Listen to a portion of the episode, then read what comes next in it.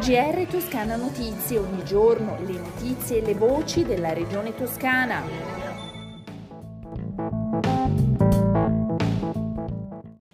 Gentili ascoltatori, eccoci al GR di Toscana Notizie, al via le prenotazioni dal lunedì 11 ottobre per la terza dose a tutti gli esercenti le professioni sanitarie e agli operatori di interesse sanitario che svolgono le loro attività nelle strutture sanitarie, sociosanitarie e socioassistenziali, pubbliche e private, nelle farmacie, parafarmacie e negli studi professionali, ma che abbiano concluso il ciclo vaccinale da almeno sei mesi. Per quanto riguarda invece i canali di prenotazione, alle ore 12 di lunedì 11 ottobre è stata aperta un'apposita formella sul portale prenotavaccino.sanità.toscana.it per l'appuntamento nei centri vaccinali.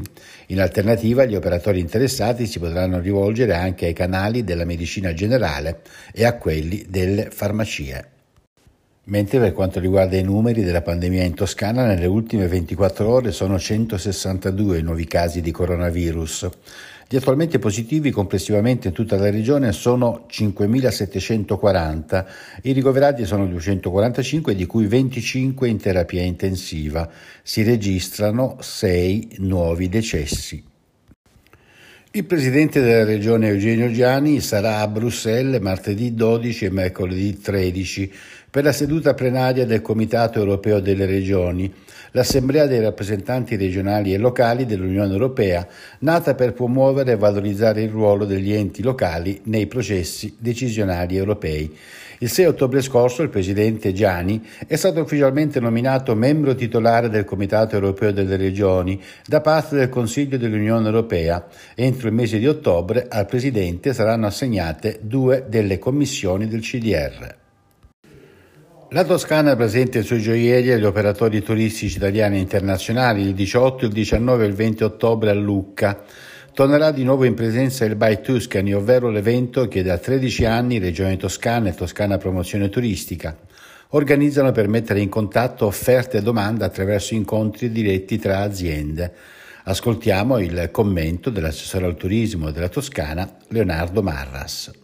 Io direi che è un punto di consolidamento di questa ripartenza perché eh, ritrovare il By Tuscany in presenza ed avere questa risposta così significativa da parte dei buyers, non solo nazionali ma anche internazionali, significa che c'è voglia di Toscana ma anche che c'è voglia di riprogrammare, magari in un altro modo, magari tenendo conto delle trasformazioni necessarie, ma di riprogrammare l'economia turistica nel mondo e noi siamo una parte importante di questo, di questo movimento. L'edizione di quest'anno si svolgerà grazie alla collaborazione con il Comune di Lucca negli spazi del Real Collegio, ma anche di Villa Bottini, del Palazzo Fanner e dell'Orto Botanico e vedrà la presenza di 94 responsabili acquisti di aziende italiane e 113 buyer internazionali dei più importanti tour operator provenienti dai maggiori paesi europei ed extraeuropei. Sono 93 le aziende toscane che hanno scelto di esserci. Se dici Toscana dici anche castagneti e castagne di qualità. E questa considerazione alla base del protocollo d'intesa che Regione Toscana e Anci Toscana firmeranno a tutela di una risorsa di grande valore sia in termini socio-economici che ambientali.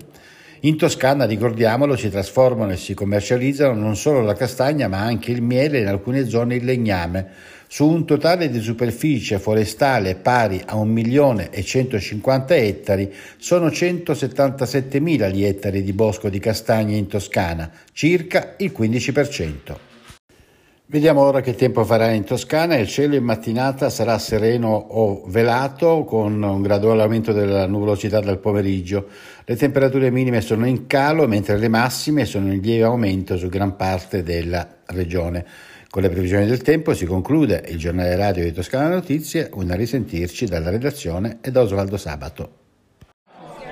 GR Toscana Notizie, ogni giorno le notizie e le voci della regione toscana.